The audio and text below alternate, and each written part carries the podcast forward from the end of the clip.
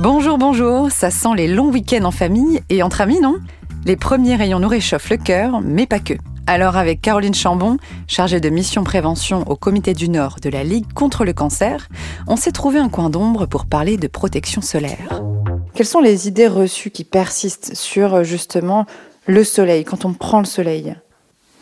Alors euh, peut-être l'idée reçue la plus, la plus répandue, c'est euh, que si on s'il y a du soleil, euh, il fait chaud et s'il fait chaud, c'est dangereux. En fait, d'associer la chaleur à, aux rayons ultraviolets. D'accord. Alors qu'en réalité, les rayons UV ne, ne se voient pas et ne, ne sont pas du tout liés à la chaleur.